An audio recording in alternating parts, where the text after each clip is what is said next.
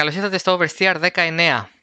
Ε, καλεσμένος ε, ο Τάκης Πουρναράκης, ένας άνθρωπος που δεν χρειάζεται εισαγωγές ε, και προλόγους. Δημοσιογράφος Φόρμουλα 1, επί πάρα πολλά χρόνια στις μεταδόσεις ε, στην τηλεόραση της Φόρμουλα 1. Τάκη, καλώς ήρθες. Ευχαριστώ, καλώς σας βρήκα. Ε, σε ευχαριστώ πάρα πολύ καταρχάς που δέχτηκες. Εσύ, τιμή μου. Όχι, ανάποδα. Και εγώ μου δίνεις την ευκαιρία να απευθυνθώ σε ένα άλλο κοινό και να έχω την ευκαιρία να συζητήσω και να δω τι και πώς. Έχουμε διάφορα θεματάκια διάσπαρτα από όλο το φάσμα της επικαιρότητας ε, της ε, Φόρμουλα 1. Έχουμε ανοίξει και τις ερωτήσεις, δεχθήκαμε κάποιες πολύ ενδιαφέρουσες ε, για εσένα για να τις απαντήσεις και στον αέρα. Ε, για να δώσω το context, προφανώς είμαστε μετά από την κατάκτηση του 7ου συνεχόμενου ε, πρωταθλήματος κατασκευαστών για τη Mercedes, η οποία έσπασε με αυτόν τον τρόπο το ρεκόρ της Ferrari από την περίοδο 1999-2004.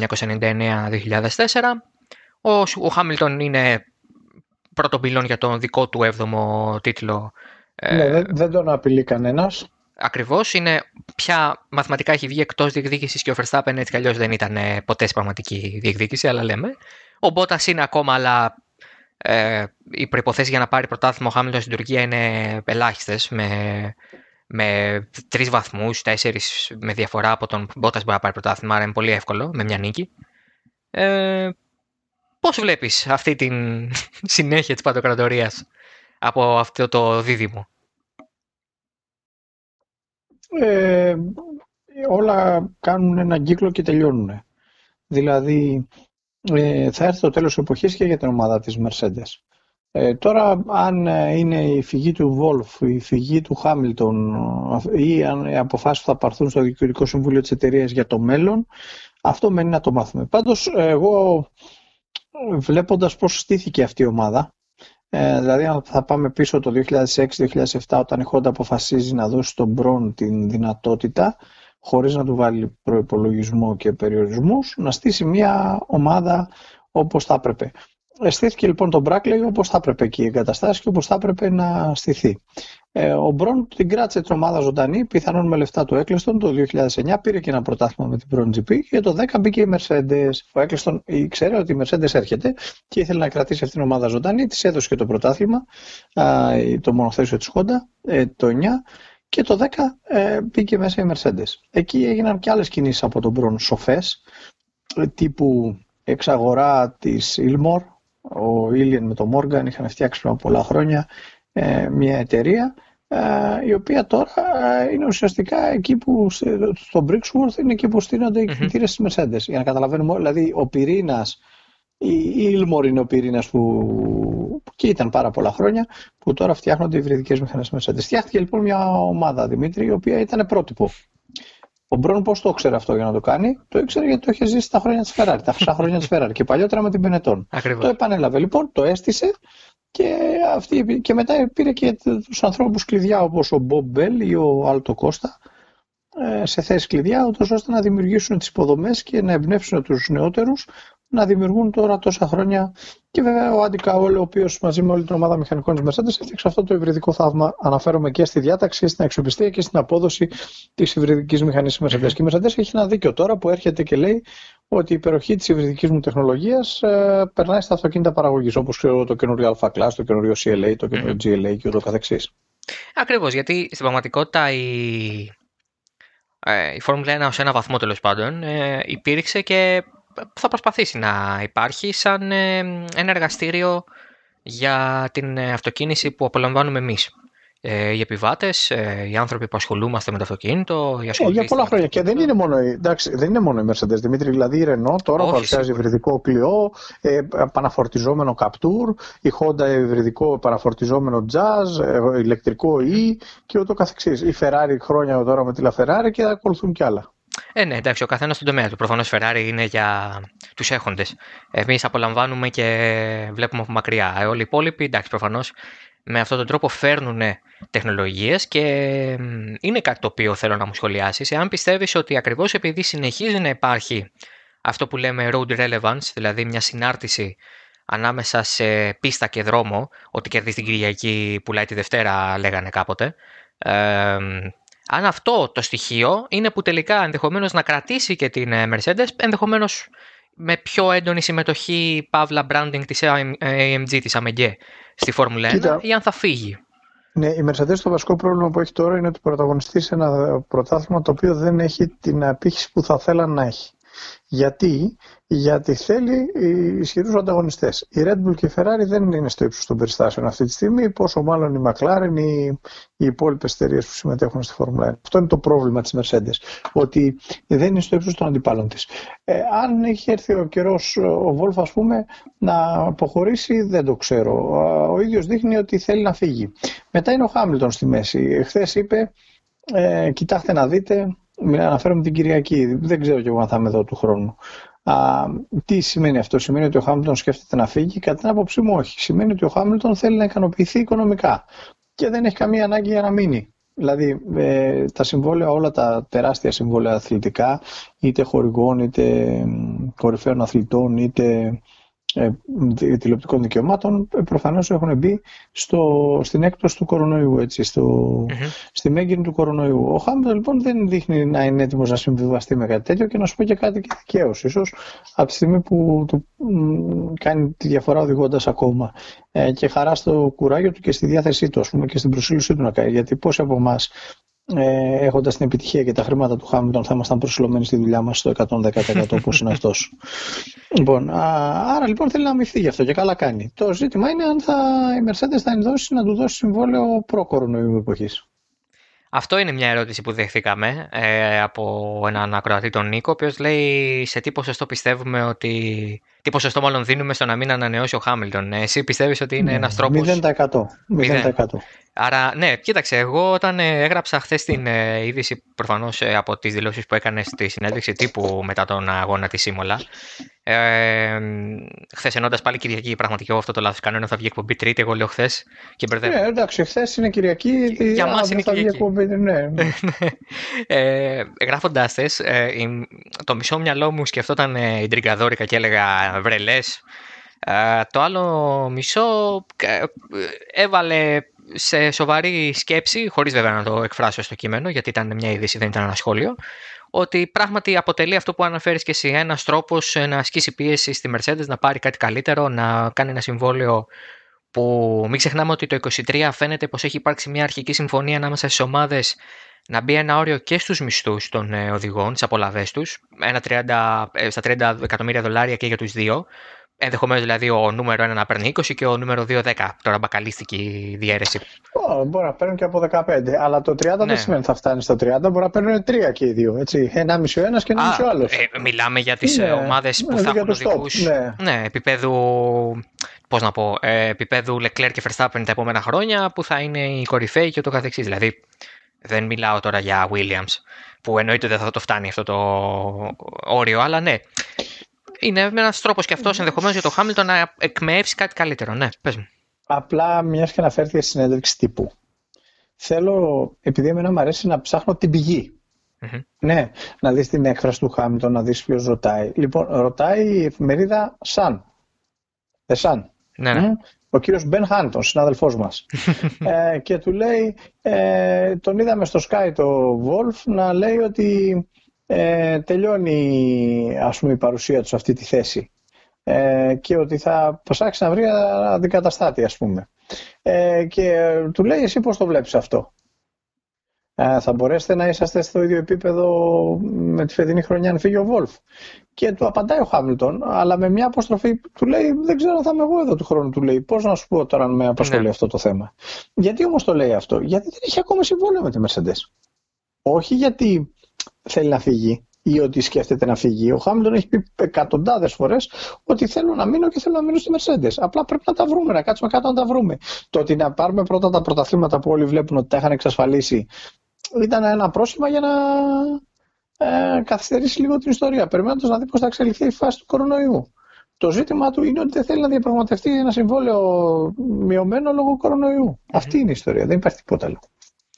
Αυτό είναι το τελικό μας point. Αυτή είναι λοιπόν η απάντηση που δίνουμε και οι δύο. Συγκλίνουμε στο ότι είναι ένας, ένα μέσο άσκησης πίεσης. Ε... Τώρα αν θα του πει η Φόρμουλα 1, συγγνώμη Δημήτρη που διακόπτω, mm. αν θα του πει η Mercedes αυτό είναι το συμβόλαιο πάρ' το εφήγε και απαντήσει φεύγω, η Mercedes θα βρεθεί σε δύσκολη θέση, αυτό είναι σίγουρο. Γιατί όπως το βλέπεις και εσύ πολύ καλά, τον Bottas ε, θα μπορούν να τον προβληματίσουν και άλλοι οδηγοί. Ναι. Ε, έχει ένα άστρο έτσι σε γκρι περιοχή για να χρησιμοποιήσω και την ε, επίκαιρη ορολογία ε, Χθες, ξέρω εγώ, την Κυριακή κοπάνησε ένα θράψμα και το καρφώθηκε από το κάτω μέρος του πατώματος του μονοθεσίου, το οποίο το επηρέαζε σε συγκεκριμένα σημεία. Δηλαδή είναι λίγο τυχερούλης ο Μπότας, πώς να το πω. Ναι, ναι, το έχει, ναι. το έχει μοίρα του. Πάμε λοιπόν, φεύγουμε από τους πρωταθλητές που δικαίως ε, γίνανε και πάλι πρωταθλητές και θα κάνουν και το double και όλα καλά, έτσι κι αλλιώς. Δεν περιμένουμε κάτι διαφορετικό μετά από την αρχή της σεζόν. Και πάμε σε αυτούς που φεύγουν. Ε, προφανώς μιλάω για τη Honda και για την όλη κατάσταση εκεί. Ξέρω ότι είσαι ένας άνθρωπος που ε, βλέπεις, το βλέπεις ρεαλιστικά. Το αρκετές φορές με τη Honda ναι, αυτό. Το βλέπεις ρεαλιστικά, είσαι, έχεις την ε, πείρα της, του παρελθόντος, ε, πριν από 12 χρόνια πάλι. Η Honda μια ωραία πρωία είπε φεύγουμε, δεν αντέχουμε άλλο οικονομικά το βάρος της Φόρμουλα 1. Ναι, κοίτα, άνθρωποι που εμείς δεν έχουμε πρόσβαση σε αυτή την, στο επίπεδο πληροφορίας, ε, η Χόντα τότε έβλεπε την οικονομική κρίση η οποία ήρθε. Ερχόταν. Πιθανόν και τώρα οι άνθρωποι της Χόντα να βλέπουν πράγματα που εμείς δεν βλέπουμε. Αυτό που θέλω να. Αναφέρομαι στον κορονοϊό και τις συνεπίε του. Έτσι. Ναι, εννοείται. Γιατί πάλι ένα μικρό, μια μικρή, μικρή πάνω, μια ύφεση περνάει. Αυτό σου λέω. Μπορεί να βλέπουν πράγματα που εμείς δεν βλέπουμε. Αυτό που θέλω να σε ρωτήσω είναι γιατί μιλώντας με τον ε, Πάνο του Σιτανίδη σε προηγούμενη εκπομπή, η αίσθηση που του έβγαλε η ανακοίνωση της Honda ε, είναι ότι περισσότερο φεύγει, συγγνώμη, ε, μάλλον όχι ότι περισσότερο φεύγει, ε, ότι σε συνάρτηση με αυτό που είπε και η Red Bull, φαίνεται ότι όλοι ξέραν ότι η Honda θα φύγει. Δηλαδή ότι κανείς δεν είχε την εντύπωση μέσα και στον οργανισμό των Αυστριακών και στην Αλφα Tauri που είναι αδερφή ομάδα εννοείται και μικρότερη. Για κάποιο μικρό χρονικό διάστημα. Ναι, ότι, ότι, ξέρανε. Ότι ξέρανε. Δηλαδή δύο, δύο μήνες πριν την ανακοίνωση. Αυτό είναι λογικό. Ε, Πιστεύεις τώρα λοιπόν; Εδώ στα χρονοδιαγράμματα εξέλιξης που τρεχουν ε, είναι πολύ λογικό. Να σου πω γιατί. Γιατί όταν πήγε η Red Bull να υπογράψει τη συμφωνία ομόνοιας, προφανώς ρώτησε τη Honda.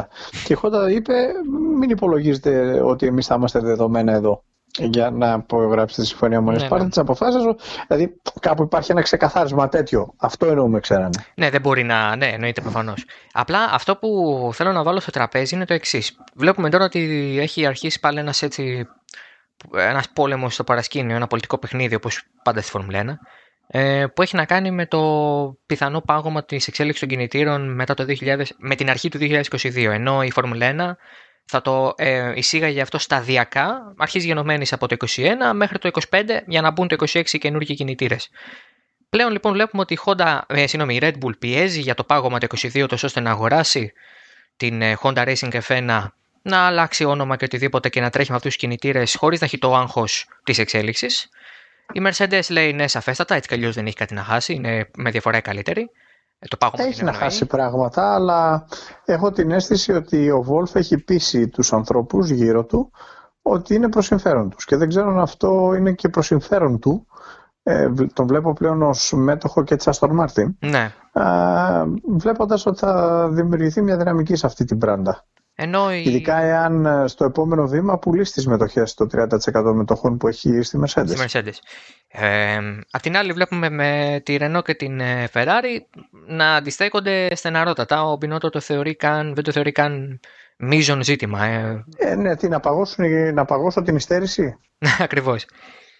Πώς ε, βλέπεις τελικά να εξελίσσεται αυτό, Πάει η Red Bull για τη Renault τελικά, για την ε, λύση που προβλέπει και ο κανονισμός άλλωστε; Όχι. Νομίζω ότι η Red Bull, ε, αν καταλαβαίνω καλά τι σκέφτονται, θα πάνε στο, στη λύση εξελίσσω το μοτέρ της Honda.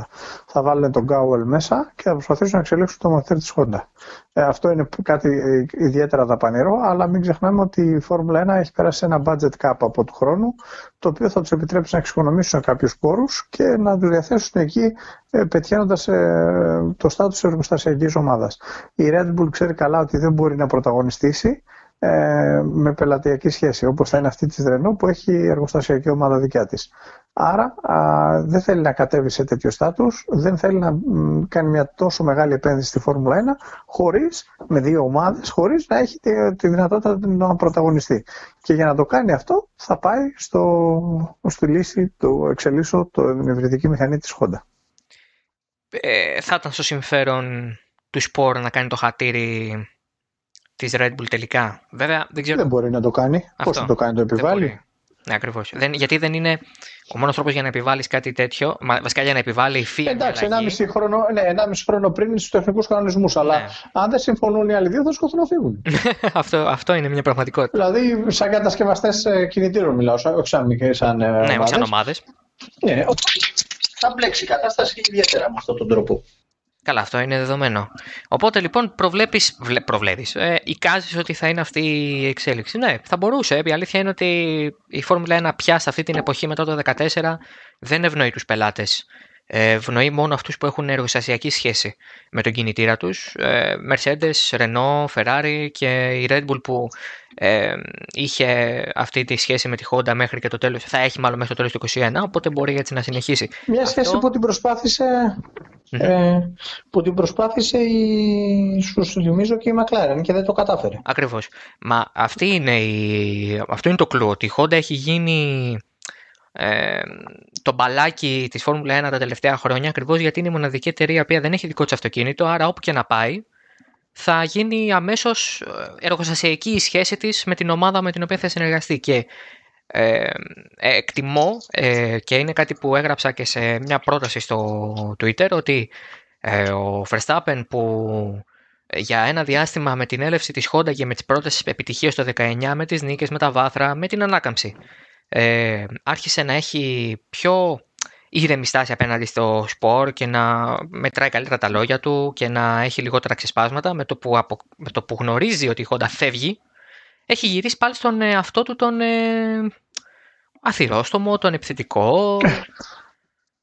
Σαν ε, δηλαδή θύμισε του 15, 16, 17 ειδικά του 17 που ο Verstappen ήταν ε, λαύρος με την ε, Renault και την κατάσταση δεν ξέρω αν το βλέπεις και εσύ με τον ίδιο τρόπο Ναι, και λυπάμαι πολύ. Ξέρεις, είναι ένα κακό παράδειγμα για πάρα πολλούς πιτσιρικάδες στη συμπεριφορά του συγκεκριμένου ανθρώπου. Είναι ε, παράδειγμα κακό για τους οδηγούς τους νέους ή για όλους τους νέους, για τα παιδιά που βλέπουν Formula 1. για παράδειγμα; Ναι, για όλους. Για όλους, Α, για για όλους. Είναι ένα κακό παράδειγμα για όλους η συμπεριφορά του συγκεκριμένου ανθρώπου που πρέπει προφανώς οφείλεται στη διαλυμένη οικογένεια, στη συμπεριφορά του πατέρα του, στις Ναι. βίαιες εκρήξεις κτλ. Είναι κάτι που και κατηδίαν έχουμε συζητήσει, Τάκη, και είναι και μια πραγματικότητα πια. Ότι αυτός, μια πραγματικότητα εννοώντα μια δεδηλωμένη κατάσταση που την έχει πει και ο ίδιος και την έχει εξηγήσει ότι η σχέση με τον πατέρα του ήταν πολύ τεταμένη και ο ίδιος ήταν πολύ επιθετικός απέναντι στο γιο του. Ε, αλλά εντάξει. Φεύγουμε από αυτό, προχωράμε. Πάμε. Ναι, έχω, έχω μαρτυρίες ανθρώπων που έχουν αγωνιστεί μαζί τους υπό δεύτερες κατηγορίες να τον πλακώνει στο ξύλο δημόσια. Ε, έχουμε, ναι, και με τον ε, μ, Κώστα τον Λεόνι που είχε έρθει σε προηγούμενη εκπομπή ε, είχαμε συζητήσει και είχαμε πει πόσο άσχημο είναι αυτό και πόσο κακό μπορεί να κάνει σε έναν νέο άνθρωπο που μετέπειτα αναλαμβάνει να γίνει οδηγός Φόρμουλα 1 και έχει το κακό παράδειγμα από πίσω του και τα τραύματα. Ναι, και πόσο μάλλον που ο Max Verstappen είναι ένας εξαιρετικά ταλαντούχος οδηγός ε, που δεν έχει καμία σχέση με τη μετριότητα που ήταν ο πατέρας του. Που πραγματικά καμία σχέση, απολύτως. Ε, ξεπέρασε τα αποτελέσματα του πατέρα του στην πρώτη του σεζόν και ήταν με την Τόρο Ρώσο τότε το 15 με τον Κάλο Σάινθ. Πάμε τώρα στο midfield που έχει πολύ ενδιαφέρον και φέτος. Ε, περισσότερο γιατί φαίνεται ότι η Ferrari έχει μπει πια σε, αυτό το, σε αυτή τη συνομοταξία ομάδων στο 5-4-5-6 ας πούμε Γιατί δεν πας στο 3-4-5-6. Ε, το 3, ξέρεις, ε, μου βγάζει μια κατάσταση η Renault που το 3 το έχει σχετικά εύκολο φέτος, γιατί η Racing Point είχε τις ατυχίες να χάσει οδηγούς ε, με τον κορονοϊό, πολύ χαμένοι βαθμοί. Περίμενε, Δημήτρη, εγώ στέκομαι στην ε, βαθμολογία, έτσι. Μμ. Στη βαθμολογία αυτή τη στιγμή διαβάζω ε, Renault 135, McLaren 134, Racing Point 134 και Ferrari 103. 103. Καλά, η Ferrari έχει έναν οδηγό. Σωστά. Εδώ λοιπόν πάμε στο επόμενο ερώτημα. Ο Φέτελ, ο οποίος είναι μέτοχος στην Aston Martin, έτσι. Και Πλέον. όχι μόνο στην Aston Martin Racing, και στην Aston Martin ε, σαν εταιρεία Lagonda. παραγωγής αυτοκινήτων. Ο Φέτελ λοιπόν ως μέτοχος στην Aston Martin είναι πιθανό να ε, με την αθλητική του απόδοση να υποβαθμίζει τις δυνατότητες της Ferrari να περάσει μπροστά από την ε, Racing Point ε, πράγμα το οποίο είναι και μ, κάποια δεκάδες εκατομμύρια στο, Ναι, στη Συμφωνία κάθε, Ομόνιας. κάθε θέση στο, ε, πρωτάθλημα των ε, κατασκευαστών είναι πολλά χρήματα τα οποία καμία ομάδα, ακόμα και η Ferrari που είναι η Ακριβώς. πλουσιότερη και η πιο η μεγαλύτερη, με τη μεγαλύτερη Και για να αξία. καταλάβουμε τώρα η διαφορά από την τρίτη θέση της Renault μέχρι την έκτη της Ferrari είναι 32 βαθμοί. Μμμ. Δηλαδή μια νίκη ή τέλος πάντων ένα τρίτο τέταρτο. Ναι. Ή τέλος πάντων ε, λίγη παραπάνω βαθμοί. Ο, Verst- ο Φέτελ έχει 18 Ναι. βαθμούς σε 13 αγώνες. Δηλαδή Ναι. μια συγκομιδή που δεν συνάδει καθόλου με την εικόνα του Τον πέρασε ο Leclerc. Ράσελ προχθές στις ε, κατατακτήριες δοκιμές. Ναι. Και τον περνάνε κατά, ξε- κατ' εξακολούθηση η Άλφα Ρομέο. Το ζητούμενο, μιας και είπες Φέτελ και Άστον Μάρτιν, ε, έχουμε και την ερώτηση, επειδή έχεις εκφράσει την άποψή σου ότι ο Φέτελ με την Αστον Μάρτιν δεν θα κάνουν ε, αυτό που θέλουν. Ότι θα κάνει περισσότερο ο Φέτελ τον ε, δάσκαλο, τον ε, μέντορα στον, Τους στο Στρόλ. στον στο Στρόλ, ε, ναι. γιο του Λόρες Στρόλ. Ναι, του δε- Λάντς. εγώ νομίζω ότι ο Φέτελ έχει τελειώσει όπως τον θυμόμασταν. Δηλαδή ο Φέτελ ο- ε, τώρα με τρία παιδιά με ε, το, το μυαλό του σε άλλα πράγματα, αν τον δεις συνολικά το πώς συμπεριφέρεται, ε, είναι πια μ, κα- δε- δεν υπάρχει κάτι το γκέι. Μμμ. Ναι. Ξέρεις τι, ε, α, καταλαβαίνω τι λες. Και το έχουμε συζητήσει και κάτι δύο. Και ε, ακούω το σκεπτικό σου, αλλά ε, η Φόρμουλα 1 είναι ένα επάγγελμα για έναν οδηγό που ναι, δεν, δεν, έχει... είναι, δεν είναι τώρα για το Φέτελ, είναι μόνο business. δεν- Δεν, ναι. είναι sport. Δεν έχει Ξέρω. άθλημα το κομμάτι. Ναι, μισό λεπτό. Τι θέλω να πω, που θέλω να καταλήξω. Δεν μπορείς να είσαι οδηγός Φόρμουλα 1 εάν δεν έχεις μέσα σου μια φλόγα να καίει. Αυτή η φλόγα πέφτει, εντάνε, εντι- εμ, εντείνεται, φουντώνει, ξεφουντώνει. Εντάξει, αυτό είναι δεδομένο. Ε, Δεν μπορεί να τρέχει. Στη... Δεν είναι, δεν είναι ποδοσφαιριστής που σταματάει να παίζει στην Παρσελώνα και πηγαίνει στο Κατάρ για να βγάλει τα λεφτά του. Άπαξ, άπαξ και μένει στη Φόρμουλα 1 ο Φέντελ, που θα μπορούσε κάλλιστα να μην μείνει, δεν υπάρχει κανένας λόγος να μείνει. Ε, φαίνεται ότι κάτι υπάρχει μέσα του, μια σπίθα. Ναι, εγώ δε- όπως δεν βλέπω κάτι και στο Ραϊκόνεν, να σου πω την αμαρτία μου. Που έχω δηλώσει πάρα πολλές φορές τη συμπαθιά μου και το θαυμασμό μου, αλλά μ, ο Γιατί να Ραϊκόνεν είναι μείνουνε παγκόσμιος τότε; πρωταθλητής. Δηλαδή- Ο Ραϊκόνεν είναι παγκόσμιος πρωταθλητής. Είναι ένας κορυφαίος οδηγός, ο οποίος τώρα πια είναι, πώς να σου το πω, ένας άνθρωπος που έχει βαρεθεί τη ζωή του, ας πούμε, και απλά το κάνει αυτό για βιοπροστικούς λόγους και για το χαβαλέ του. Δεν μπορώ να Α. πιστέψω ότι ο Κίμι Ράικονεν, μισό λεπτοτάκι. Δεν μπορώ να πιστέψω ότι ο Κίμι Ράικονεν έχει βιοποριστικό θέμα για να φάει άλλον Έχει ένα γιατί χρόνο είχε στην πολύ, Άλφα κακή, Ρομέο. ναι, είχε πολύ κακή διαχείριση χρημάτων κάποια εποχή και πολύ κακό lifestyle και ατυχίες στην προσωπική του ζωή του και έχασε πάρα πολλά χρήματα. Αυτό που πρέπει να καταλαβαίνουμε όλοι είναι ότι μιλάμε για ένα παιδί χωρίς παιδεία. Εξαιρετικού χαρακτήρα από τη μία, αλλά παιδί χωρίς παιδεία από την άλλη. Ε, Οπότε με κακούς συμβουλάτορες και κακές κινήσεις έχει χάσει πάρα πολλά λεφτά. Και έχει ανάγκη. Γι' αυτό τον βλέπουμε να μείνει μέχρι τώρα. Πάντως για το Φέτελ αυτό δεν μπορεί να το πεις. Όχι κάθε άλλο. Ο Φέτελ είναι Α, οικογενειάρχης. Συνεχίζει που όμως να λέμε. το βλέπει, ναι, συνεχίζει να το βλέπει σαν business. Θα καταλάβαινα την περίπτωση Φέτελ στο σκεπτικό σου εάν ε, έφευγε και έκανε και τις επιχειρηματικές κινήσεις που έχει κάνει. Γιατί έχει πάρει μετοχή στην Αθών Μάρτιν. Ε, Ναι, έχει... μην, σαν- μην εκπλαγείς αν θα μείνει ένα χρόνο ίσα ίσα να στήσει το μονοθέσιο και την ομάδα το 21 που το σε μια ουδέτερη ζώνη και μετά στο 22 να μπει ένας άλλος και να μείνει σε ρόλο team leader ή ένα ρόλο νίκη. Σουμάχερ Λάουντα ή όπως ήταν κάτι στο, άλλο. Φε- στη Ferrari το 8. ας πούμε. Ναι, αυτό ήταν τρομερή, απο- ήταν τρομακτική αποτυχία. Ο- Καλά, το ναι. μόνο πράγμα που απέτυχε ο Σουμάχερ στη Φόρμουλα 1 ήταν σε ρόλο διοίκησης. Αυτό ισχύει. Ε, Δυστυχώς. Ε, πολλοί θα ήθελαν να τον δουν σε ένα άλλο Λάουντα. Ε, ναι. Οπότε λοιπόν καλύψαμε και την ερώτηση για το Φέτελ Αστον Μάρτιν που είχαμε από τον ε, ακροατή του Γιώργο. Γιατί έχουμε όπου και να βάλουν και ονόματα για να ακούνε το όνομά του να ξέρουν πότε, πότε είπαμε την ερώτηση. Ναι, είδα και μια άλλη ερώτηση από τον κύριο Αλέπη, ο οποίος έλεγε ότι υποστήριζε στην αρχή ότι η Φόρμουλα 1 δεν θα κάνει αγώνες. Ε, είναι μια ευχάριστη έκπληξη το ότι τα καταφέρε. Ε, αισθάνομαι και εγώ περήφανος για λογαριασμό τους, υπηρετώντα αυτό το ρεπορτάζ τόσα χρόνια, που καταφέρανε κόντρα σε όλα τα άλλα παγκόσμια γεγονότα, ούτε Euro, ούτε Ολυμπιακούς αγώνες, ούτε οτιδήποτε άλλο. Το NBA έγινε σε μια πόλη. Εντάξει, τώρα Tour de France και Giro d'Italia και Roland Garros έγιναν μεν, αλλά με ειδικά πρωτόκολλα κτλ. Η Φόρμουλα 1, ε, η εικόνα στο Πορτιμάο προχθέ με τόσους χιλιάδες θεατές, ήταν ένα δείγμα το πόσο σωστά αντέδρασε το συγκεκριμένο άθλημα. Και δεν είναι θέμα φία έτσι, γιατί βλέπουμε ότι τον W Garcia αντίστοιχα ταλαιπωρήθηκε και συνεχίζει να ταλαιπωρείται με την πρόσφατη χθεσινή είδηση είναι, ε, Ναι, ναι. της ακύρωσης του Ράλι του Βελγίου. Την επικύρωση της, Ακύρωσης. της ακύρωσης. Ε, Μιας και πιάσαμε το 2021 και θέλω να αναφερθούμε συνολικά σε αυτό, έχουμε και ερώτηση για το midfield πάλι. Ε, ο Βασίλης ρωτάει αν μπορεί η McLaren να διεκδικήσει κάτι καλύτερο του χρόνου από ό,τι φέτος, με δεδομένο ότι θα προσθέσει το Ρικιάρντο, θα έρθει η Mercedes. Πώς το βλέπεις ναι, εσύ; Ε, υπήρχαν διακυμάνσεις φέτος στην απόδοσή τους που εξαρτάταν από τις αεροδυναμικές βελτιώσεις και την επιτυχία τους. Η McLaren έχει βρεθεί σε μια δύσκολη κατάσταση. Μ' ακούς Δημήτρη; Ναι, ναι, ναι, μια χαρά. Ναι, έχει βρεθεί σε μια δύσκολη κατάσταση από τη στιγμή που άλλαξε η διαδοχή και ο Ροντένης ε, και υπήρξαν αυτές οι μεταβολές. Πιστεύω ότι θα, πολύ σύντομα θα, θα αλλάξουν θετικά τα δεδομένα για την ομάδα. Δεν ξέρω αν θα είναι του χρόνου και η έλευση του Ρικιάρντο εκεί είναι για καλό. Μένει να δούμε πώς θα εξελιχθεί. Ε, σίγουρα ο αγωνιστικός διευθυντής ε, με την τεράστια εμπειρία του Peter Said ε, βοηθάει προς αυτή την κατεύθυνση. Λοιπόν, τι άλλο για τον Grid του 2021, προσωπική ερώτηση. Δεν έχω άλλη ερώτηση ναι, ναι. για ναι, ναι, εδώ είμαι.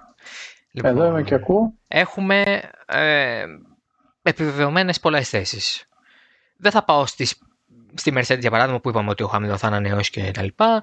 Ε, έχουμε καπαρωμένο το midfield σε μεγάλο βαθμό. Έχουμε, ένα κενό, έχουμε δύο κενά στη Χάας όμως. Τα οποία το τελευταίο ρεπορτάζ λέει ότι θα τα καλύψει ο Νίκητα Μάζεπιν, γιος Κρίσου. Τα χρήματα του Μάζεπιν, ναι, τα χρήματα του Μάζεπιν. Τα χρήματα του Μάζεπιν και ο ε, Μίξου Μάχερ, ο πρωταθλητής, ε, αυτός που αναμένεται να στεφθεί πρωταθλητής στη Φόρμουλα 2 και παιδί της Ferrari Driver ναι. Academy. Ναι. Ναι, μου έκανε αλγεινή εντύπωση το ότι η Άλφα Ρομέο κράτησε τον ε, Τζιοβινάτσι. Ε, με μόνο του προσόν το Ιταλικό διαβατήριο, με την Ιταλική ιθαγένεια. Ε, αυτό ήταν μια πολύ άσχημη έκπληξη για μένα. Δεν ξέρεις τι, ε, και οι δύο είχαμε την ε, πληροφόρηση ότι ο Μικ θα πάει στην Άλφα. Και, ήταν και, και... το ευχόμουν ε, για να έχει το Ραϊκόν δίπλα του σαν δάσκαλο. Σαν μέντορα. Και πράγματι θα ήταν μια πολύ, καλή, πολύ καλό πάντρεμα. Τώρα με την επιλογή της Ferrari να τον στείλει στη Haas, ε, που κατά, καθομολογία είναι η χειρότερη ομάδα στο grid ε, και θα παραμείνει θεωρητικά αν δεν αλλάξει κάτι και με τον κινητήρα Εγώ βλέπω έναν τυχοδιοκτισμό ε, σε αναμονή ενός μεγάλου κατασκευαστή ο οποίος θα έρθει να μας αγοράσει. Η Haas. Ναι. Α, δηλαδή αυτό βλέπω. Αυτό, αυτό βλέπω από αυτή την ομάδα. Δηλαδή ότι προσπαθεί να διατηρηθεί ζωντανή μέχρι να τους αγοράσει ο, μέχρι να, έρθει ο τάδε, ναι, ναι, να έρθει ο τάδε κατασκευαστής να τους αγοράσει. Μπορεί, μιας και, αναφερθήκε, και αναφέρθηκες και εσύ τώρα σε αυτό, θα μπορούσε η επικείμενη έλευση Ντομενικάλη στα ενία της Φόρμουλα 1 να δράσει καταλητικά στο να έρθει σε επαφή με ανθρώπους από την αυτοκινητοβιομηχανία, ακόμα και με την παλιά του εργοδοσία, την Audi και τη Lamborghini. Και να έχουμε ένα νέο κατασκευαστή. Θα βοηθήσει Προφανώς, αλλά δεν νομίζω ότι το χρειάζεται η Φόρμουλα 1 αυτό. Δηλαδή, αν ε, χρειάζονται τις επαφές, μπορούν να τις κάνουν απευθείας διαμέσου της ΦΙΑ. Δεν χρειάζεται. Δηλαδή, όλοι οι κατασκευαστές έχουν τις, Δηλαδή, είναι τόσο εύκολο και τόσο άμεσο σε αυτό το επίπεδο. Ναι, απλά ξέρεις, όταν έχεις έναν άνθρωπο ο οποίος προέρχεται από την και από τη μία πλευρά την αθλητική. Ναι, ναι, λέω θα διευκολύνει, θα διευκολύνει, αλλά αυτό δεν είναι το, το κρίσιμο και το μείζον. Το μείζον είναι να είναι ε, δελεαστικό το business. Αυτή είναι... Καλά. Αυτό εννοείται. Κανείς δεν θα κάνει χάρη στον ε, Ντομενικάλ επειδή το ξέρει. Ε, απλά. Ναι, είναι... Αν είναι δελαστικό το business ή αν α, ο Ντομενικάλη έχοντας την επαφή του πει τι να κάνω για να είναι δελαστικό το business. Ε, σου θυμίζω όμως ότι το, το γκρουπο το οποίο υπηρετούσε ο Ντομενικάλη είχε τεράστια προβλήματα με πρόστιμα στην ε, Α, καλά, εννοείται. παγκόσμια και κοινότητα και δεν υπήρχαν από... λεφτά για πολλούς αγώνες. Αποχώρησε από δύο διαφορετικές κατηγορίες που κέρδιζε και στις δύο, WRC και αγώνες αντοχής με Volkswagen και Porsche αντιστοίχως.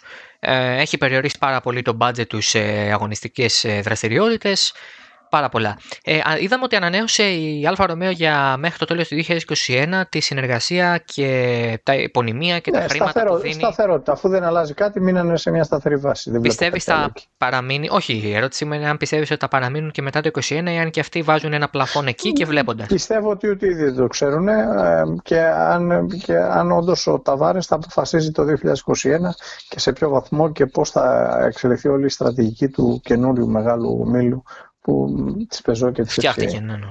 Και μάλιστα μην ξεχνάμε ότι αυτός ο όμιλος πια έχει τα πλοκάμια του ανοιγμένα σε κατηγορίες όπως είναι το WEC από το 22, θα μπει Peugeot και λογικά με μπροστάρι τον Romain Grosjean στο οδηγικό κομμάτι. Η Φόρμουλα E με την DS, δηλαδή υπάρχει μεγάλη εμπλοκή στους αγώνες. Η Ferrari εννοείται εντάξει, δεδομένα στην Φόρμουλα 1. Πρώτα θα, πρώτα θα πέσει κομίτης και μετά θα φύγει η Ferrari από τη Φόρμουλα 1. Αλλά ναι, υπό αυτό το πρίσμα θα έχει ενδιαφέρον να δούμε πώς θα πάει. Λοιπόν, Τάκη, σε ευχαριστώ πάρα πολύ. Ήταν χαρά μου που το είπαμε. Ε, σε... Τι να πω. Ε, ελπίζω να τα ξαναπούμε και σε μελλοντική εκπομπή. Όποτε, θε, Δημήτρη, όποτε θες. Και, να, και θα τα λέμε έτσι κι αλλιώς και ιντερνετικά και κατηδίαν. Ε, τώρα, προς τους ακροατές, ευχαριστούμε που μας ακούσατε σε αυτό το ημίωρο. Ένα ευχαριστώ και από μένα. Ε, μας βρίσκεται σε όλες τις μεγάλες πλατφόρμες για podcast, Spotify, Apple Podcast, Google Podcast, ε, καθώς και επίσης και στο halfton.fm.